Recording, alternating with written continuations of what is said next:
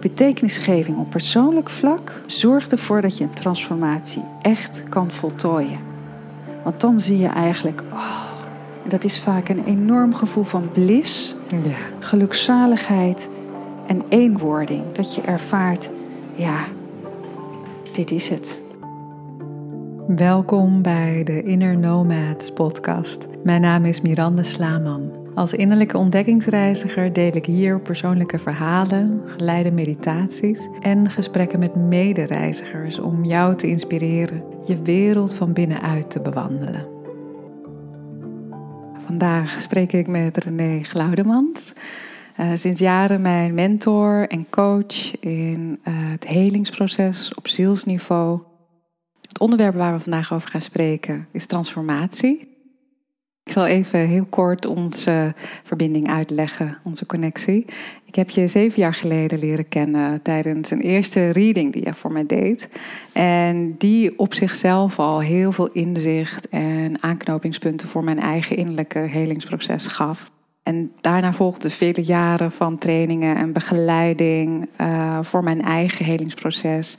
En ook het ontdekken hoe ik als begeleider zelf in de wereld wil staan. Ik ben heel dankbaar voor je begeleiding. En misschien goed om iets uh, kort over jezelf te vertellen of een korte introductie te geven. Ja, dankjewel Miranda. Mijn jeugd uh, ging gepaard met uh, grote ziekte. Ik ben ook niet naar de kleuterschool geweest, lag veel in het ziekenhuis. En het was eigenlijk een tijd waarin ik leefde van het contact met de natuur en eigenlijk mijn hele unieke zijn ervaarde in contact met mezelf en niet zozeer met de buitenwereld, want ik, was, ik leefde heel geïsoleerd. En toen ging het steeds beter en ik kwam uh, op school en vond dat heel spannend en eng. Ik ben altijd nogal op mezelf geweest en langzamerhand veranderde dat, werd het makkelijker. Ik kwam uh, in het buitenland te wonen en studeren. En ik bedacht me dat ik graag een bedrijfseconomische studie wilde doen. Die heb ik gedaan, ben gaan werken als accountmanager. Eigenlijk al vrij snel raakte ik enorm uh, gedesillusioneerd. En wat het, was het werk volstrekt anders dan dat ik mij had bedacht of had voorzien. En dat bracht me er eigenlijk toe om te voelen van... ik moet een hele andere richting uit in mijn leven. Alleen, ik was er totaal niet op voorbereid, zoals dat vaak met transformaties is. Omdat, ja, je hebt je opleiding gedaan, je gaat werken, iedereen denkt, je bent geslaagd. En zelf voel je eigenlijk een gebrek aan bezieling. En langzamerhand door meditaties en dromen, dat zijn voor mij belangrijke instrumenten voor mijn innerlijk leven, kwam steeds meer naar voren dat mijn helderheid ja, op allerlei andere manieren zou kunnen inzetten.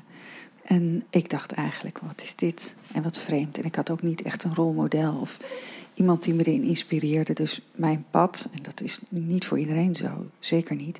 Maar mijn pad was best heel erg alleen, solistisch.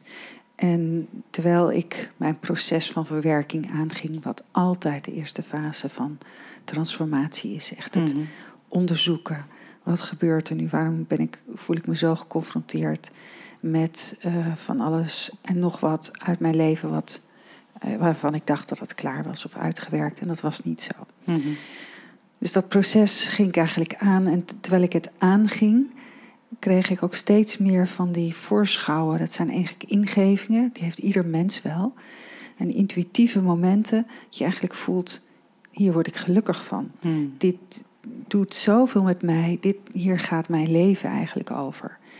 En dat proces volgend kwamen er steeds momenten dat me iets duidelijk werd gemaakt dat ik daar misschien wel een vorm voor zou kunnen vinden die voor mij werkzaam was. En in een later stadium ook zou kunnen delen met anderen. Zodat dat pad van transformatie wat we lopen, wat vaak ook heel alleen is, dat we dat uh, wat bakens en uh, guidelines geven. Dus Ja. toen begon ik voor mezelf eigenlijk dit vorm te geven. En ja, op enig moment kwamen wij in elkaars leven met eh, het feit dat je de transformational mentorship, zoals ik het later ging noemen, Ja. eh, bent gaan volgen. ja, want zo kwam ik ook bij jou, omdat ik in een fase van mijn leven was. Ik was net twee jaar moeder. Ehm, had ook behoorlijk veel nieuwe keuzes in mijn leven gemaakt. eh, vanuit het moederschap en vanuit de wens om vanuit mijn hart te leven. En ik voelde heel erg veel bereidheid in mezelf om mijn thema's nu echt aan te gaan. En echt tot de grond of tot mijn bodem te gaan. Om ja, daarin ten diepste te helen en te transformeren. Ik kwam toen bij jou terecht en ik was, ik was op zoek naar een pad ik was op zoek naar die bakens, denk ik ook. Om een pad te kunnen bewandelen met, in, met begeleiding.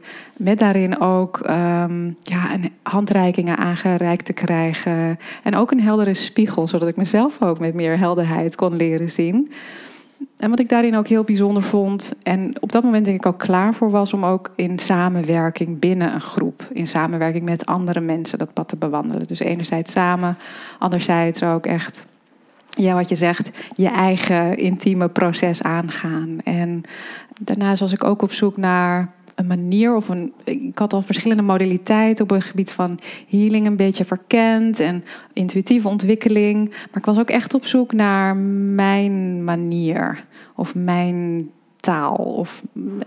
Ehm, ook een samenkomst van modaliteiten eigenlijk. En dat heb ik heel erg bij jou gevonden, omdat je met zoveel tradities uit verschillende windrichtingen werkt. Hè? Ja, en het, eigenlijk wat jij, het laatste wat jij zegt, is dat je je authentieke benadering en visie hebt gevonden. Omdat we leven in een hele bijzondere tijd waarin we niet hoeven over te nemen wat onze ouders dachten of zeiden of wat de regering ons vertelt. Dus uh, jij hebt heel veel ontdekt en geëxploreerd en op een gegeven moment kon je voelen: dit zijn mijn woorden, dit zijn mijn. Uh, uh, benaderingen, dit zijn mijn technieken. Zo wil ik graag in het leven staan. Dus hart en ziel verbindend. Ja. En daar een automatieke wijze voor vinden. Want dat is volgens mij zo ongelooflijk mooi van deze tijd dat dat kan. Ja. er zijn heel veel eeuwen voor ons geweest dat mensen binnen hele strakke kaders moesten leven. En nu is die authenticiteit is een, een uitnodiging.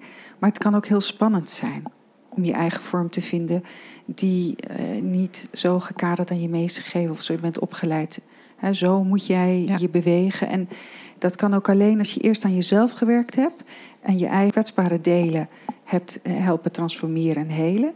Waardoor je eigenlijk als totaal mens veel makkelijker naar authenticiteit kunt bewegen. Ja. Ja, precies. En wat ik ook altijd mooi vind en aan refereer is hoe jij begonnen bent op dit pad ook. En met de groepen met wie jij bent gestart, dat waren in eerste instantie artsen. Hè? Ja, klopt. ook in een hele omgeving waren waarin weinig ruimte was om juist ook over het uh, spirituele of over het niet direct zichtbare, maar wel waarneembare te spreken en dat ook verder te ontwikkelen. Klopt. Ja, en met name wat ik nu nog steeds merk, want ik werk ook in het buitenland met de groepsartsen. En wat ik eigenlijk met name werk is, merk, is dat artsen vaak tegen, en andere behandelaren ook, want dat gebeurt ook wel eens met psychologen of psychiaters die dat zo sterk ervaren, dat ze tegen een plafond aan zitten mensen wel tot op een bepaald niveau kunnen begeleiden of helpen te helen, mhm. maar soms gewoon niet verder komen. Mhm. En op het moment dat je daar zit en gaat beseffen, misschien is holistisch niet zomaar een woord, maar hoe zou ik het vorm kunnen geven dat de hele mens in beeld komt? En zeker bij onverklaarbare klachten of thematieken die zich maar niet zomaar oplossen, wat zijn onze mogelijkheden om mensen daar toch meer zicht en contact en gevoelsbeleving bij te geven. Ja, vanuit de eigen ervaring. Ja. ja, en dus dat betekent dat mensen, behandelaren, als we het even verder, niet alleen artsen, maar ook andere behandelaren en coaches, eerst diep en gevoelsmatig vooral aan zichzelf hebben gewerkt.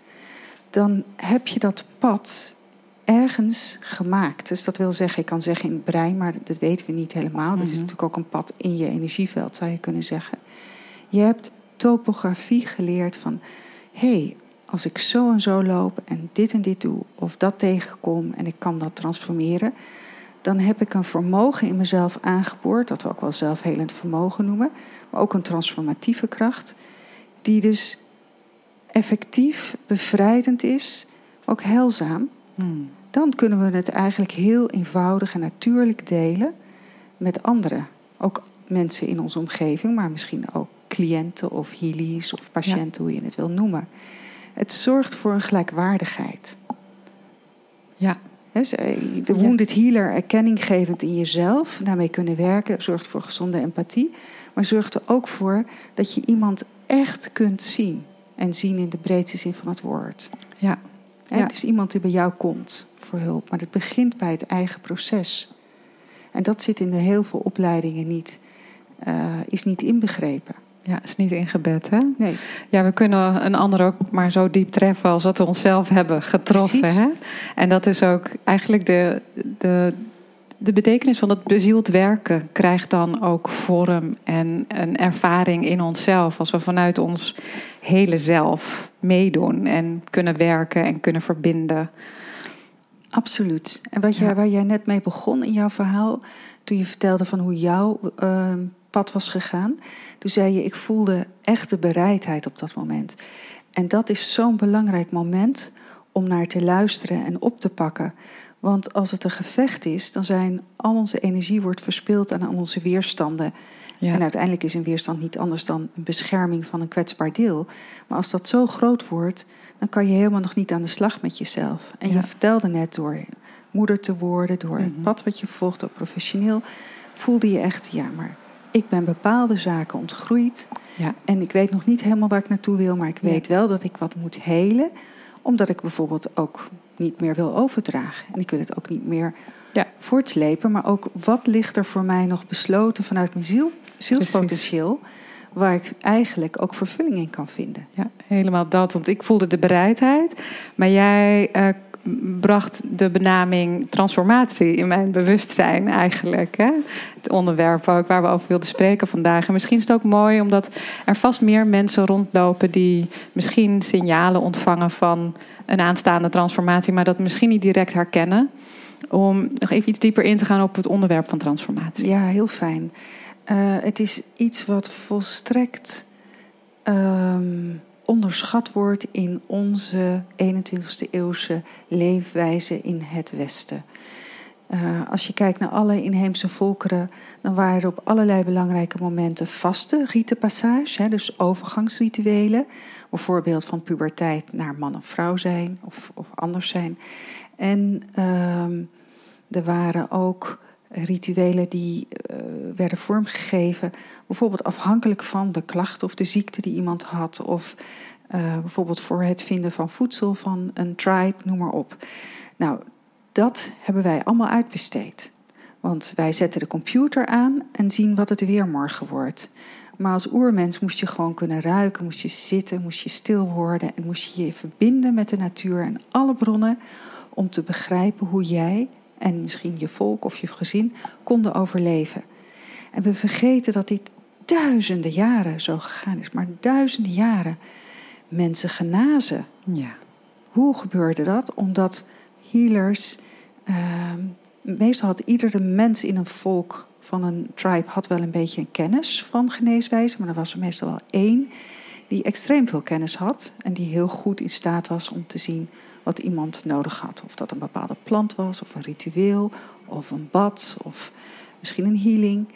En ehm, dat ontstond puur niet omdat er boeken waren, want die waren er niet. Er was geen anatomische kennis. Het ontstond omdat mensen stil konden worden en zich verbonden met alle bronnen op aarde, waar Mm. wij zo verwijderd van zijn geraakt in de natuur, waar we nu ongelooflijk mee geconfronteerd worden, dat de aarde zich volledig eh, aan ons reflecteert Ja. hoe onzorgvuldig wij omgaan met onze habitat, met onze omgeving. Ja, en hoe ook onze bewuste connectie, onze bewuste verbinding ontbreekt. Hè? Die Absoluut. relatie, dat we die niet bewust aangaan. Ja, en dat we hem ook niet waarderen. Ja, juist. Ja. Ja. En als we dat weer terugbrengen in de huidige tijd en, en eh, waar mensen nu hier tegenaan lopen, ook vanuit dat gebrek aan die connectie misschien, het gebrek aan eh, de verbinding hebben met al die bronnen in jezelf Het en in je bakens. omgeving, het gebrek aan bakens. Ja, Wat zouden voorbeelden zijn waar, waar mensen tegenaan lopen? Of waardoor ze kunnen herkennen, hé, hey, er is misschien wel een transformatie aanstaande. Nou, heel veel mensen die in de loop van de tijd eh, mij eh, contact met me zochten, noemden bijvoorbeeld burn-out. Ja, Dus dat je zo uitgeput bent geraakt en dat je zoveel op je bordje hebt, dat je eigenlijk niet meer weet hoe je ermee om moet gaan. En ook eh, vergeet dat er misschien oude thematieken of oud trauma, vroeg trauma kunnen worden getriggerd. waardoor je eigenlijk laag op laag stapelt en niet meer weet hoe je eruit moet komen. En in zo'n context is het vaak een van de eerste dingen: iemand moet rust hebben. Dus dat zie je ook vaak dat mensen zich ziek melden. Maar begeleiding om in zichzelf te leren ontdekken wat is nou werkelijk aan de gang onder die bovenste laag van die uitputting.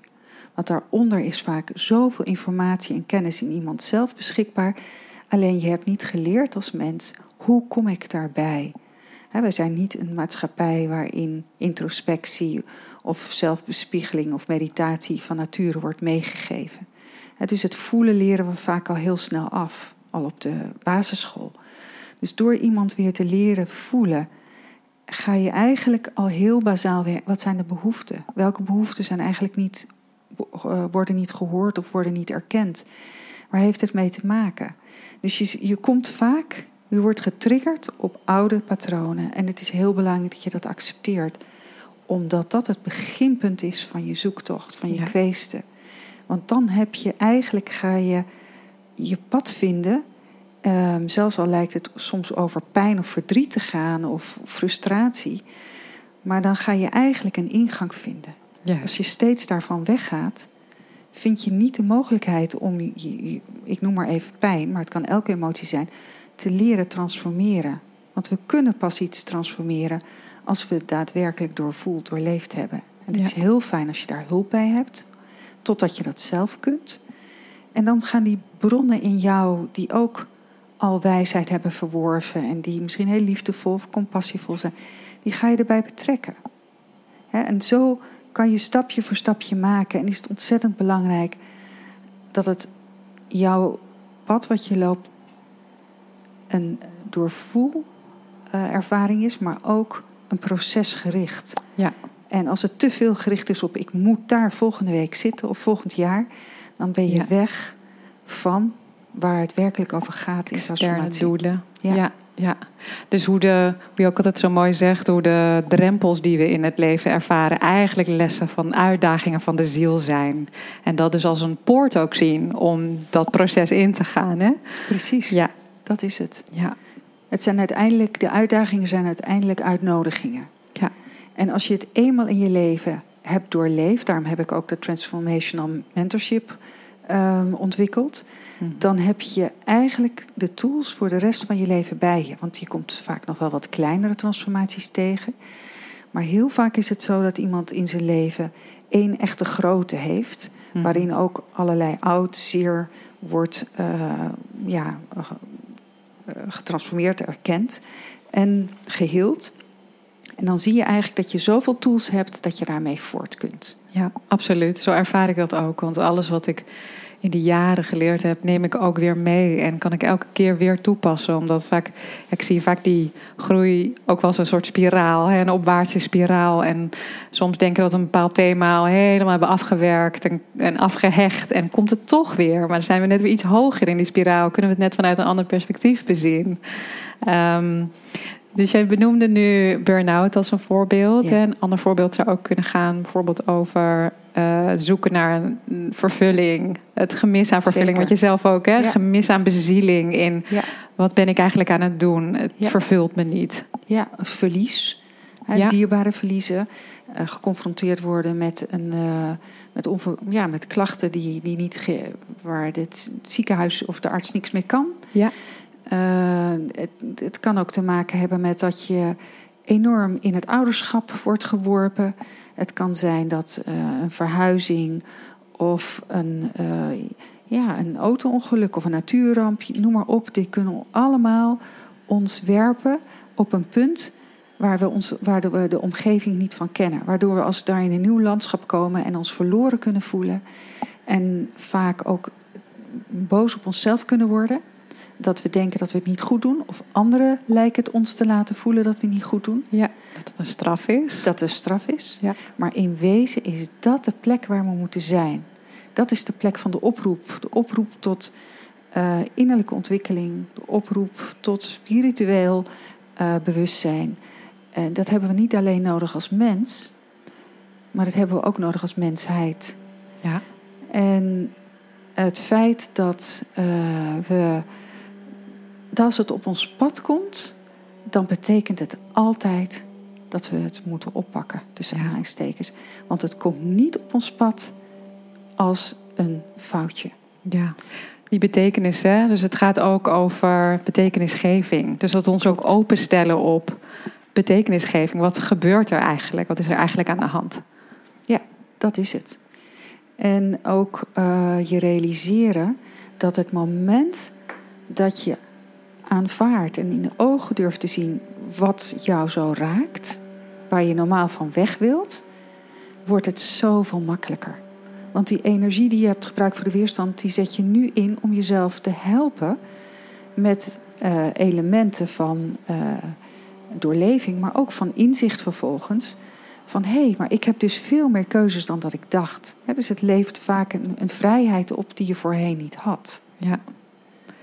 En dat ervaar ik zelf ook vaak op het moment dat we kus- kunnen kiezen om die betekenisgeving ruimer te bezien.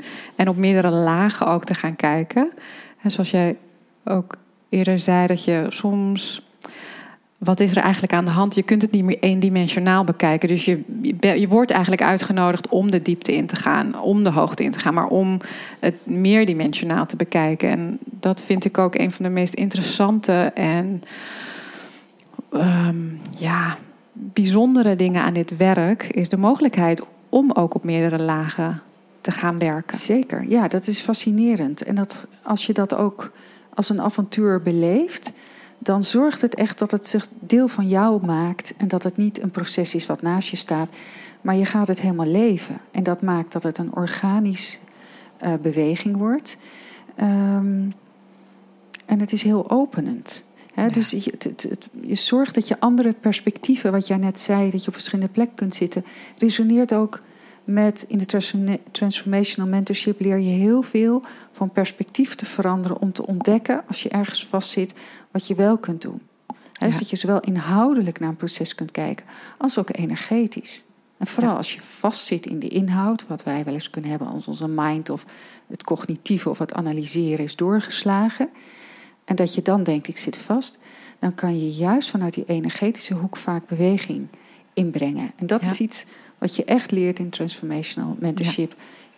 Er is altijd een opening of licht mogelijk voorbij, van wat, je- voorbij wat jij wist. Ja, En dat is natuurlijk die innerlijke ontwikkeling. Die laat je dat eigenlijk eh, ontdekken. ja, absoluut. En misschien kunnen we straks nog iets uitgebreider ingaan op de instrumenten die je bij, de, bij het mentorship aanreikt. En waarmee je mensen heel intensief laat oefenen, zodat ze die instrumenten ook aanscherpen en echt leren kennen. Misschien is het interessant om daarvoor nog even in te gaan op de verschillende lagen eh, die kunnen meespelen. ehm, met verschillende drempels waar mensen tegenaan lopen. Die eigenlijk poorten en uitnodigingen zijn. Zoals innerlijk kindwerk bijvoorbeeld. Ja, zeker. Nou, dat is echt wel heel fijn dat je dat benoemt. Ehm, het komt vaker voor eh, dat mensen teruggeworpen worden op een verborgen element. ehm, wat kan liggen in, ja, dat kan zelfs wel prenataal liggen. Hè, dat je moeder iets bijzonders heeft meegemaakt, wat jij hebt meegekregen, terwijl je daar nog eh, in het vruchtwater ligt wat heel veel impact op je heeft gehad en meteen als een blueprint in je leven is meegekomen, waardoor je niet eens weet, want je bent niet anders gewend. Dat kan ook rond bijvoorbeeld de geboorte liggen.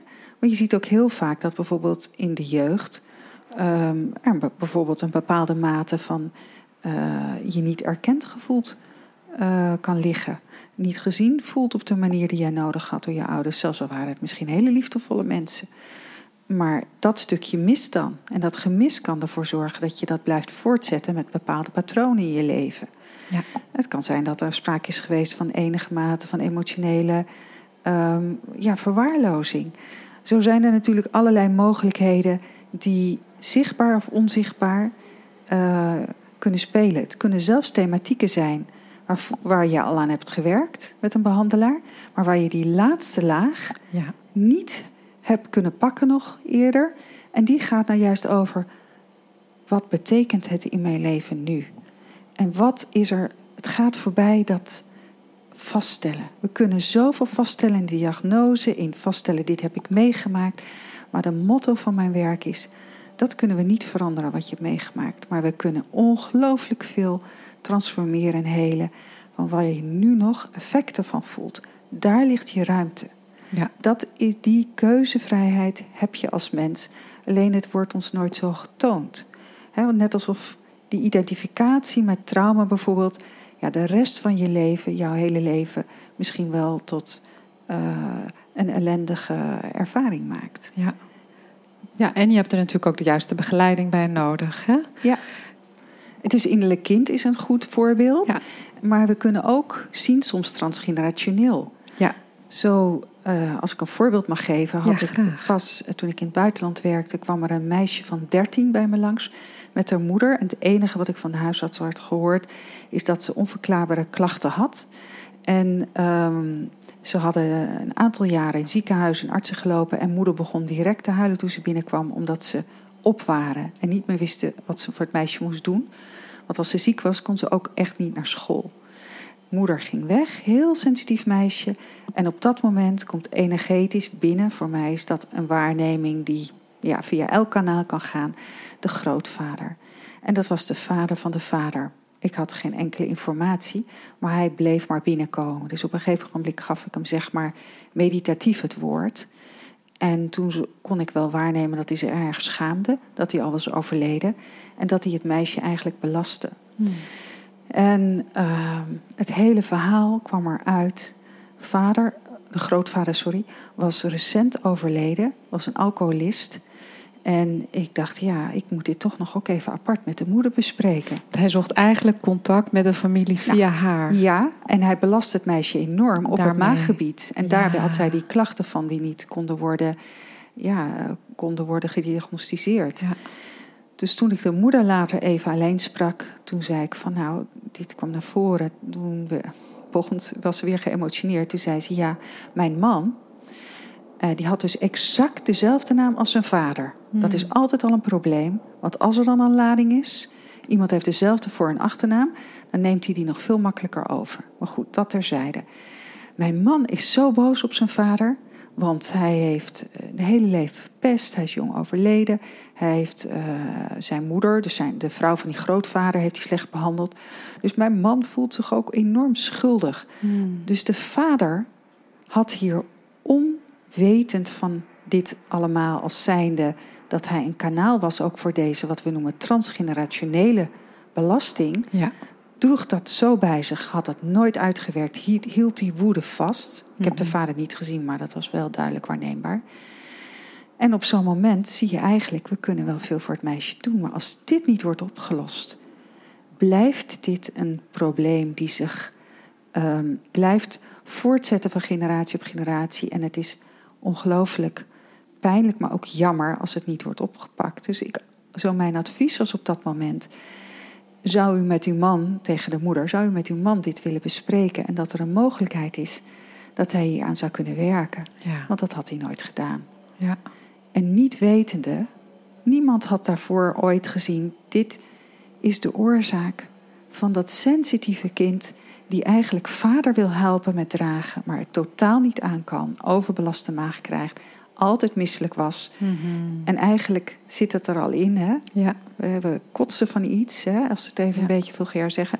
Het is, was gewoonweg te veel. Ja. Maar ze wist niet wat het was, maar grootvader kwam direct binnen en kwam het vertellen. Ja, en hoe belangrijk het is dus om die, dat onderscheidingsvermogen, die sensitiviteit te hebben, om te kunnen waarnemen wat er in die verbinding, want we zijn allemaal met elkaar verbonden, eigenlijk allemaal speelt. Dus dat een klacht of een probleem, en ook in dit een drempel, niet op zichzelf staat, maar ook ontstaat vanuit die verbinding. Ja, heel belangrijk. Dat is wat, wat je eerder eigenlijk al zei, dat we zo afgescheiden zijn geraakt van de wereld. Ja, Dat geldt hier eigenlijk ook. Er is interdependentie, onderlinge afhankelijkheid. En vroeger werd er in community gedacht, in gemeenschappen, een sense of belonging. Mensen wilden graag ergens bij horen. Nu is dat op sociaal vlak totaal anders. Maar ook in gezinnen wordt heel vaak niet meer verder gekeken wat voorouderlijke belasting, dus thematieken die nog niet zijn uitgewerkt of zijn geheeld, dat die wel degelijk kunnen worden overgedragen. Sterker nog, we weten dit uit de wetenschap inmiddels. Dat wordt epigenetica genoemd. Ja. Veranderingen in uh, het genetisch materiaal die omkeerbaar zijn. Dus als je daar aan werkt met bijvoorbeeld zo'n vader, dan is er iets mogelijk waarbij hij bevrijd wordt en het kan helen, waardoor het meisje, zijn dochter, dus ook weer gezond kan worden. Ja.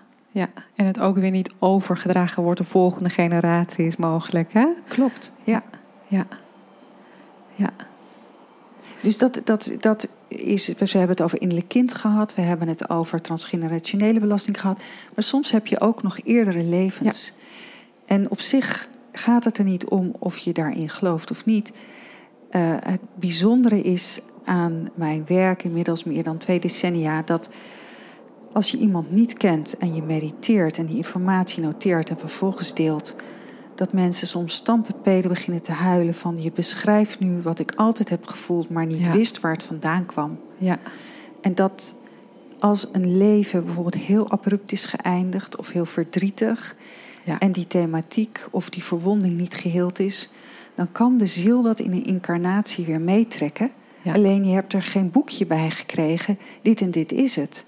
Dus soms ga je wel uh, het thema aan en word je behandeld, maar kom je nooit uit bij de wortel van de oor en de oorsprong van de thematiek, want die ligt misschien in eerder leven wat niemand waarneemt. Ja, precies. Ja. Ja, en het is natuurlijk informatie die mensen zich niet actief kunnen herinneren.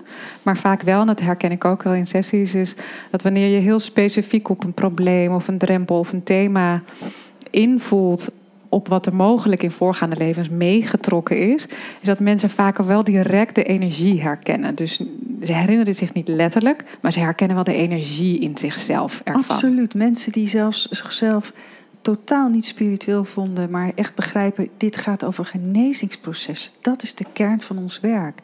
En hoe kan je daarin ontwikkelen en, en transformeren wat nodig is? Die echt direct voelen, dit klopt. Ik kan het niet bewijzen, is ook niet nodig, maar dit klopt en dit is het uitgangspunt wat ik mee wil nemen in, in mijn traject of waar ik in begeleid wil worden. Dat is de essentie van eerdere levens in mijn werk. Dus soms komt het niet naar voren, maar als het wel naar voren komt, dus zich aanbiedt, ehm, aandient, aandient dan gaat het altijd over iets heel essentieels. Ja. En het is heel breed, dus daar zou ik heel veel over kunnen zeggen, maar het voert iets te ver voor ons ja, gesprek nu. En het is ook die breedte en die diepte van die verschil, al die verschillende invalshoeken, waardoor we ook weer de kans hebben om in onze heelheid te verruimen. Zo voel ik dat altijd. Hè? Hoe we weer in onze heelheid te verruimen, kunnen verruimen, ons bewustzijn daarin verruimen.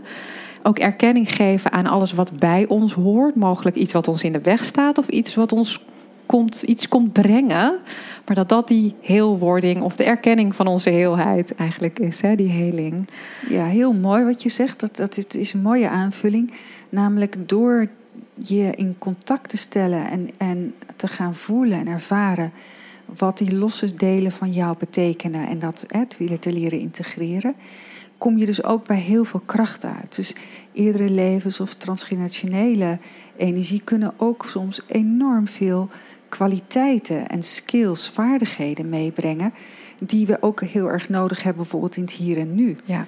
oude wijsheid waarvan je opeens voelt, maar dat kan ik toepassen in het hedendaagse leven. Ja, en eigenlijk al liefdevolle voorouders die echt staan te wachten hè, om, om te mogen deelnemen of te mogen doorgeven. Dat is zo bijzonder. Zo belangrijk dat je dit zegt. Dat wordt heel vaak vergeten, maar dat is echt de ervaring. Ja. Dat er ontzettend veel steun en hulp is.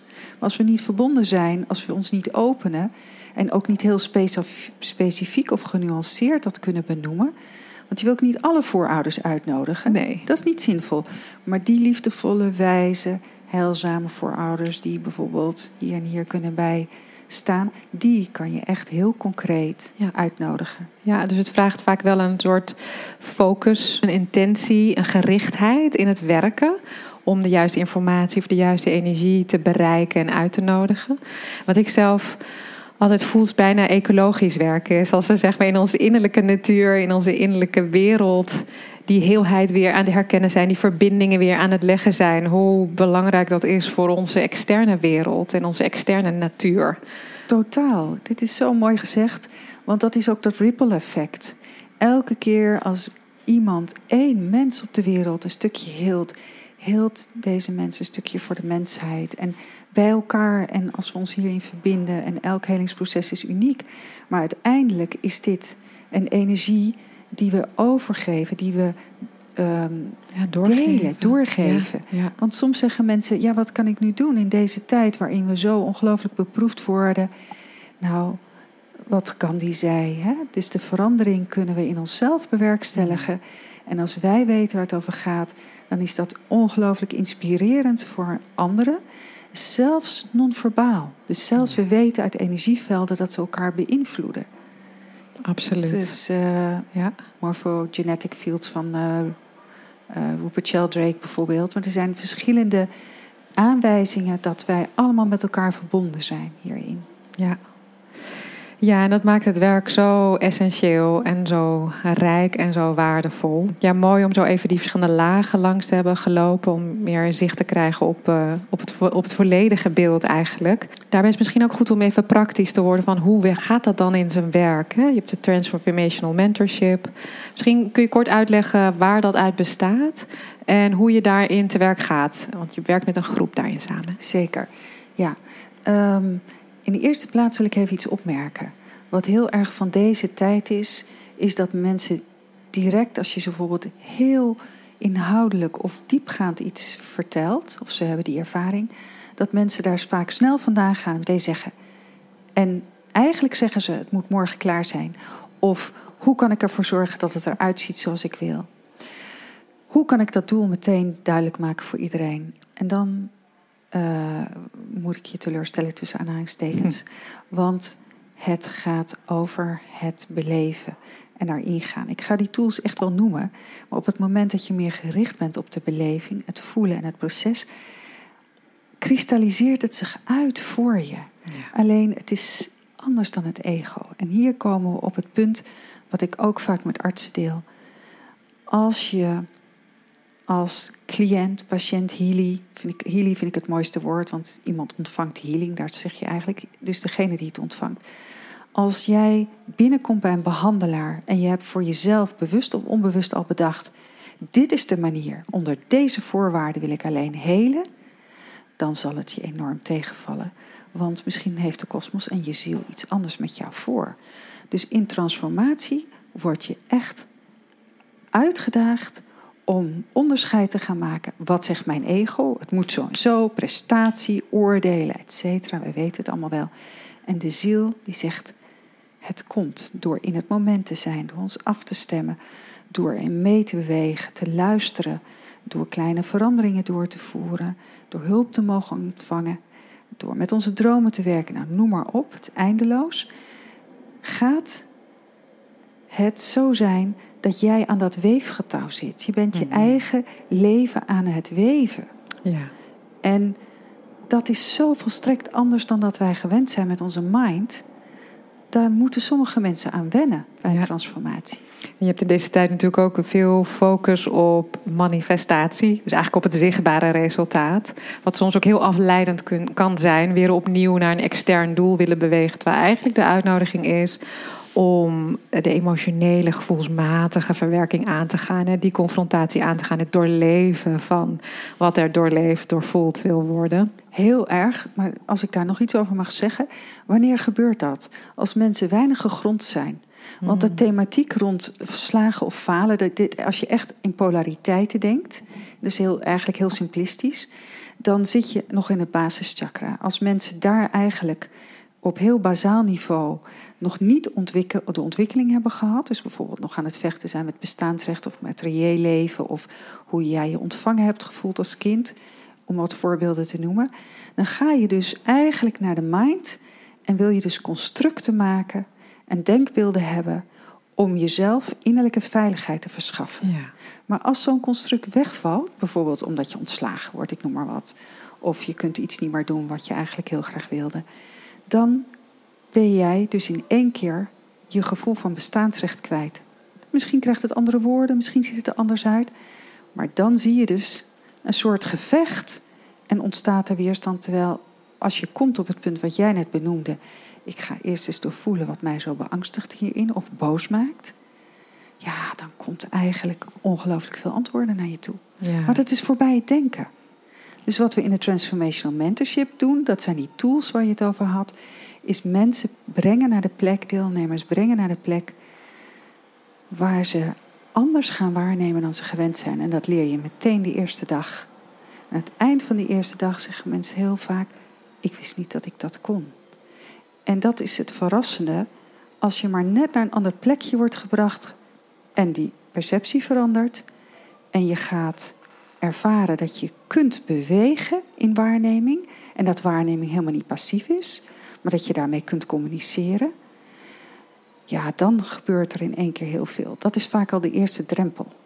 Heel helder uitgelegd en ook helemaal mijn ervaring geweest. En dat is vaak ook de eerste drempel, omdat we zo niet hebben geleerd om werkelijk te doorvoelen of serieus zijn genomen in. Maar wat is jouw ervaring dan? Hoe ervaar je iets? Hè? En niet te verdwijnen in het gevoel. Want er zijn natuurlijk ook mensen die Ja. zeggen: Ja, ik ben continu aan het huilen en het helpt me niks. Nee, dan is die identificatie zo groot en verdwijn je daarin. Dus je wil mensen Ja. juist die kleine en soms ook grotere tools meegeven. Dat als je je in dat nieuwe veld van jezelf, dus van binnen, eh, begeeft in hè, wat er gebeurt allemaal in jou, waar je misschien wel tegenop loopt, dan ervaar je eigenlijk op direct weer kracht. Ja. Dat kan zelfs iemand uit een hele sombere situatie trekken. Als hij ziet van, maar ik kan dit wel voor mezelf doen. Dat wat ik dacht, dat lukt misschien niet. Maar dit kan ik doen, maar dat wist ik niet. Dus die waarneming trekt veel meer mee. Wat jij zo mooi benoemde, klopt hier ook heel erg bij. Intentie en focus. Ja. Ga je heel erg vaag werken en heel erg zweverig, dan gaat het niet worden. Ben je te veel in je gedachtegangen bezig, ook niet. Want meestal ben je daar gewoon heel, heel hard tegen opgelopen. Dus die nieuwe manier van waarneming noem ik lucide. Dit is een heldere vorm die wij allemaal hebben.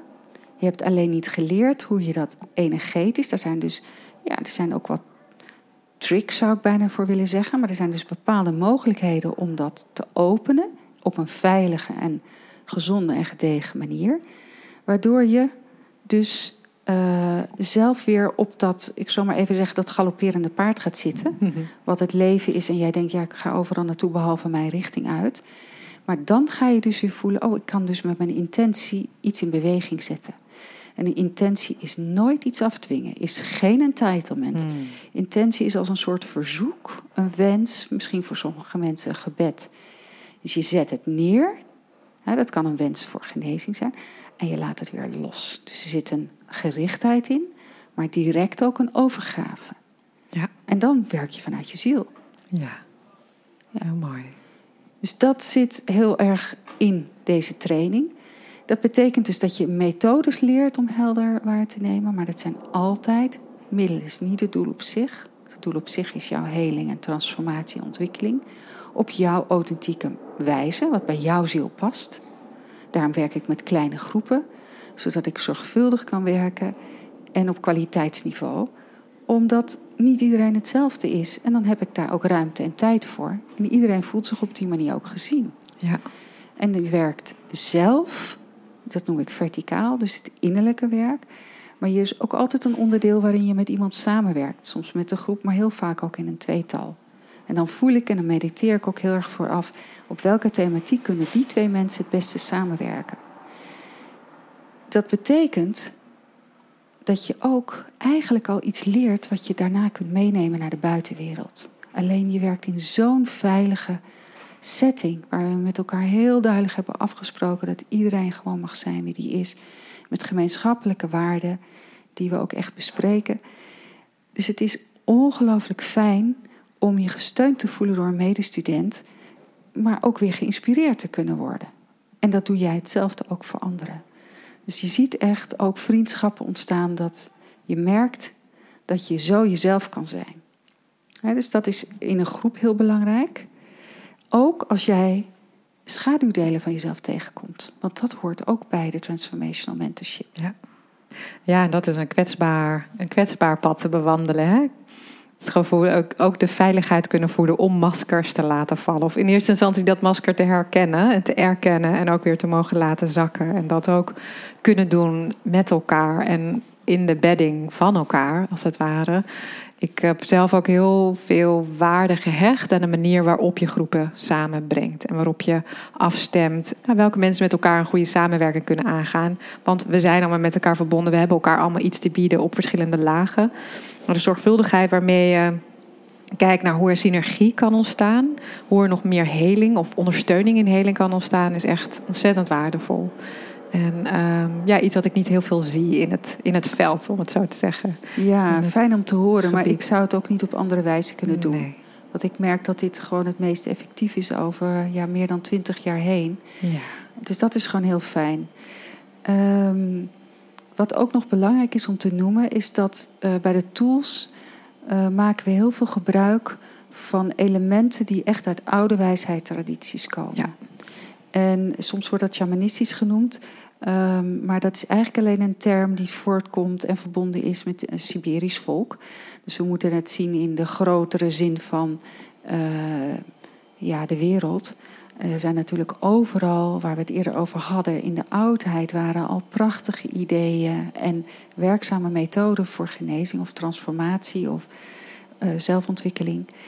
En uh, die methodes die uh, zijn heel erg inspiratiebron geweest voor mij in het werken in het hier en nu met wat wij nodig hebben en waar onze uitdagingen liggen en onze leerprocessen, zodat het ook uh, passend is bij een groep en bij ons in, in ja, ja, in deze tijd. In deze tijd. Ja, in de moderne tijd. Ja. En als je het over een pandemie hebt of uh, een oorlog uh, die in de buurt is, dan worden we ongelooflijk beproefd op oude thematieken, bijvoorbeeld angst of schaarste.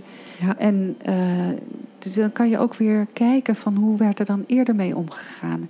Door daar gewoon liefdevol en respectvol mee om te gaan, merk ik dat iedereen uh, toegang heeft tot die bronnen. Ja. Ja, en ook vanuit het shamanistisch werk of het, hè, de inheemse tradities, die zijn natuurlijk per definitie ook heel ervaringsgericht. Dus dat je met de instrumenten uit het verleden, of hè, traditionele instrumenten, in het hier en nu zelf kunt ervaren wat het je te brengen heeft, is zo bijzonder om mee te maken en zo waardevol om ons dat ook weer toe te eigenen, als het ware. Ook weer als deel van onze heelwording. Ja, en het collectieve stuk wat we delen met, alle, met de mensenziel. Maar nogmaals, het, het gaat om het respectvolle, liefdevolle, wat jij ook al benoemde. Ja. Dan is dat mogelijk. ja. Ja, precies. En het vraagt ook een zekere subtiliteit. En het vraagt, en we hadden het net al even over betekenisgeving. En wat ik ook erg van jou geleerd heb en veel aan heb gehad, is de manier waarop je betekenis geeft of verwoordt. Met mijn eigen achtergrond in communicatie, uh, heel gevoelig voor nuance en bewoording. En ik denk dat veel mensen die tegenwoordig heel cognitief zijn ingesteld, zullen daar ook ontvankelijk voor zijn om te ervaren uh, of ontvankelijker worden door de ervaring om in je eigen subtiliteit gezien te worden en benoemd te worden. Zodat je jezelf ook meer in die subtiliteit kunt gaan herkennen en gaan zien. Ja, dat afstemmen, dat is heel subtiel. Dat je echt afgestemd reageert door even te voelen. Niet zo hak, tak, tak te reageren op. Voel even wat iets doet. Of, um, dat is al in het hele proces van verwerking van belang. En betekenisgeving ligt wat meer naar het eind toe. En dat onderscheid wil ik ook wel uitleggen. Als we namelijk uh, in een verwerkingsproces zitten en we krijgen, of bijvoorbeeld door systemisch werk, door opstellingen of shamanistisch of uh, door reading of op een andere manier, in één keer inzichten. Oh, oorzaak en gevolg. hey, dit is het verband wat ik nooit had gezien. Nu begrijp ik waarom ik hier zo op reageer. Nou, die inzichten kunnen ons natuurlijk enorm helpen, heel concreet al. He, Door misschien een verandering daaraan te koppelen of een andere manier van handelen. Of iets nog te bespreken of andere weg te begaan. Maar dan, als we dan nog een stapje verder gaan, en dat is denk ik waarom ik mijn werk ooit psychospirituele geneeswijze heb genoemd. Want spiritualiteit voor mij betekent welke betekenis heeft het leven voor mij en heb ik in het leven en hebben de, de ervaringen die we opdoen en de gebeurtenissen die we meemaken hoe kunnen we die in een ruimer perspectief zien, multidimensionaal, zodat we niet hoeven te blijven herhalen wat niet werkt? Want laten we eerlijk zijn, al onze, oude, onze voorouderlijnen. Als een genezingsmethode niet werkte, denk je dan dat ze die generaties lang blijven doorgeven? Natuurlijk Duizenden jaren lang. Nee, dat kon niet. Dus die zijn achtergebleven. Dus wat wij hebben meegekregen is vaak het meest werkzame en meest wijze, waar we van zijn vergeten om het op waarde te schatten. Ja, er zitten natuurlijk allerlei breuklijnen in de recente geschiedenis, waarin we bijvoorbeeld vonden dat wetenschap belangrijker was. En ik geloof heel erg in en-en. Ja, de rol van kolonisatie Ja. ook natuurlijk. Enorm. De kolonisatie waar we nu tegenop lopen in alle, alle opzichten. Hoe we andere mensen hebben behandeld en hebben gedenigrerend hebben behandeld. Hoe we hun omgeving kapot hebben gemaakt en daar nooit mee zijn gestopt. Ja, dat wordt ons nu enorm getoond. Ja. Op een verdrietige wijze. Maar wij zijn wel allemaal in staat om een bijdrage te leven. Precies. leveren. Maakt Ja. niet uit of jij in de kunsten werkzaam bent of de communicatie. Of dat je werkzaam bent als behandelaar. Of eh, misschien wel in het bedrijfsleven en met duurzame productie bezig bent. Dus overal kunnen wij een bijdrage leveren. Ja, absoluut. Maar die betekenisgeving op persoonlijk vlak, om daar nog even op terug te keren, zorgt ervoor dat je een transformatie echt kan voltooien. Want dan zie je eigenlijk, oh, dat is vaak een enorm gevoel van bliss, Ja. gelukzaligheid en eenwording. Dat je ervaart, ja, dit is het. Het, het, het- het hoeft verder geen verklaring. Je voelt gewoon in je zijn de betekenis. Precies. Heel mooi. Ja, heel mooi. Dus heel erg vanuit het creëren van een omgeving waarin die emotionele verwerking, eh, de doorvoeling echt kan plaatsvinden. Naar het begeleiden bij het verkrijgen van de inzichten op de verschillende thematieken. Naar ook echt die op zielsniveau die betekenisgeving kunnen ervaren. Ja, Ja. absoluut. Heel mooi pad. Ik ben heel dankbaar dat ik het destijds heb mogen bewandelen. Ik eh, gun het heel veel andere mensen ook dat zij het mogen gaan ervaren. En daarin hun, echt hun eigen eh, ja, authenticiteit kunnen gaan, gaan herkennen en erkennen. Hun helingspad mogen aangaan. Het is een confronterend pad. zielspotentie. Ja. Een zielspotentie kunnen gaan zien. Ehm, allemaal dingen die wij, die ik individueel mensen heel erg gun. En tegelijkertijd ook heel erg zie in deze tijd. In wat we nu samen nodig hebben. En het voelt heel erg als, eh, je zei net al, ik zag het daarvoor al voor me. Maar het gevoel van we zijn aan het verweven, aan het herweven. Eigenlijk het web van het leven wat we met elkaar vormen. En, en dat kunnen we heel erg van binnenuit doen. Ja, prachtig gezegd. Ja, en heel fijn eh, hoe jij er zelf richting en eh, vorm aan hebt gegeven in jouw leven. En ik vind het zo'n schoonheid om te zien hoe mensen dat echt ehm, op hun hele eigen wijze doen. En daar dus ook weer de mensen bij aantrekken die nou het juist van jou nodig hebben. Ja, Of Ja. weer van een ander. Ja, precies. Zo hebben we elkaar allemaal iets te bieden. En wanneer we steeds meer en meer vanuit onze ziel bezield kunnen leven, kunnen we elkaar, elkaar daar steeds preciezer in treffen. Hè? Dat is Ja. het. Ja. Zo voelt het. ja. Nou, dankjewel voor dit mooie gesprek, René. Dankjewel Miranda. Heel dankbaar voor. Heel erg van genoten. Ik zal de informatie over Transformational Mentorship ook nog delen bij deze opname in een linkje. En eh, mochten er vragen zijn, dan mag er altijd gemaild worden. Eh, van harte aan te bevelen. Ja, tuurlijk. Eh, helemaal vrij voor vragen en eventuele opmerkingen. Ja, En eh, mooi om dit te delen. oké. Nou, Dankjewel. dankjewel.